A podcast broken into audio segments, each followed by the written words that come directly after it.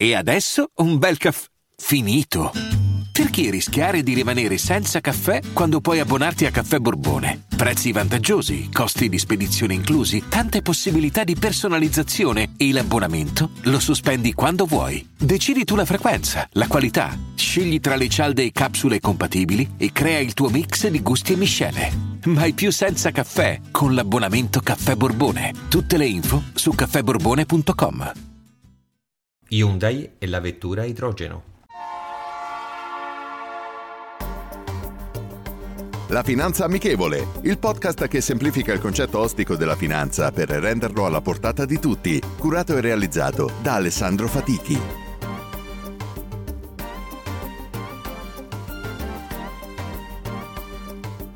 Benvenuti ad un nuovo episodio della Finanza Amichevole.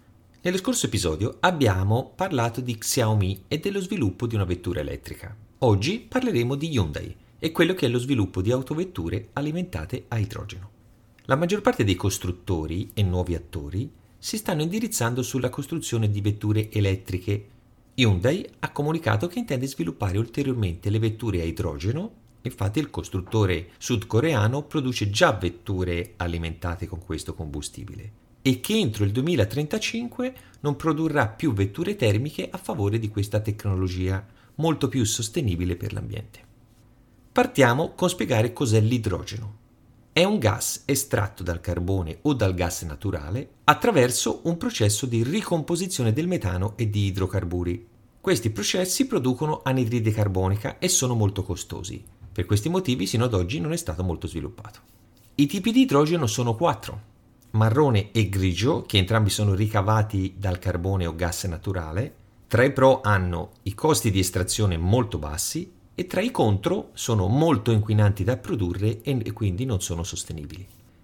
L'idrogeno blu, che è simile un po' ai precedenti come estrazione, però ci sono vantaggi dal punto di vista dello stoccaggio. I pro sono la maggior sostenibilità ambientale, i contro sono i maggiori costi di produzione. Infine c'è l'idrogeno verde, che è ricavato dall'elettrolisi dell'acqua. Tra i pro è la forte sostenibilità ambientale, se prodotto da fonti rinnovabili.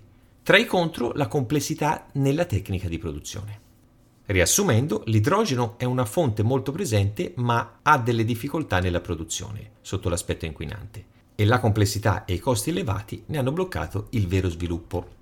Tornando all'argomento relativo a Hyundai, con uno sviluppo improntato alla riduzione dei costi di produzione e come viene ricavato, la parte relativa alla sostenibilità dell'idrogeno diventa fondamentale.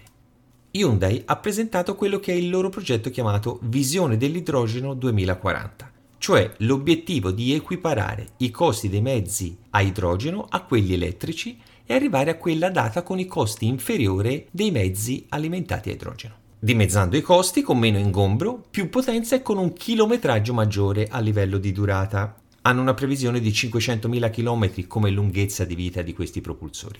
Tutto questo per analizzare quelli che sono i cambiamenti e quelli che sono i costruttori di vetture che stanno cercando di indirizzare il loro sviluppo su motori alimentati da energia pulita. Per queste tecnologie però si dovrà aspettare ancora diversi anni. Comunque sia, parliamo sempre di business e chi riuscirà per primo ad arrivare ai futuri cambiamenti avrà sicuramente dei benefici economici. L'idrogeno, come altre materie prime, argomenti che abbiamo affrontato anche in precedenti puntate, può essere acquistato f- sotto forma di ETF a livello di investimento. La domanda però che ci poniamo è questa.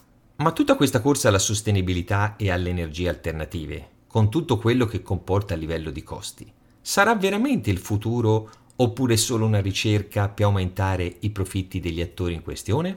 Questa in parte è una provocazione da parte mia Basti pensare a Toyota che è contraria all'elettrico puro avendo già da molti anni sviluppato un sistema ibrido. Quindi anche questi processi fanno parte dei cambiamenti che ci aspetteranno. Io penso però che il primo cambiamento deve farlo ognuno di noi, per quanto riguarda le abitudini di vita, come ci comportiamo, come consumiamo e quello che dobbiamo fare per rendere sostenibile e cercare di salvare il nostro pianeta per le future generazioni. Non dobbiamo provarci, dobbiamo farlo. La citazione di oggi è la seguente.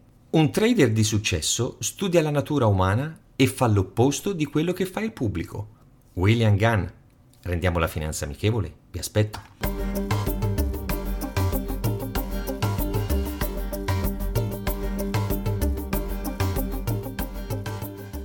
I'm Sandra, and I'm just the professional your small business was looking for. But you didn't hire me because you didn't use LinkedIn jobs. LinkedIn has professionals you can't find anywhere else, including those who aren't actively looking for a new job but might be open to the perfect role, like me. In a given month, over 70% of LinkedIn users don't visit other leading job sites. So if you're not looking on LinkedIn, you'll miss out on great candidates like Sandra. Start hiring professionals like a professional. Post your free job on linkedin.com slash achieve today.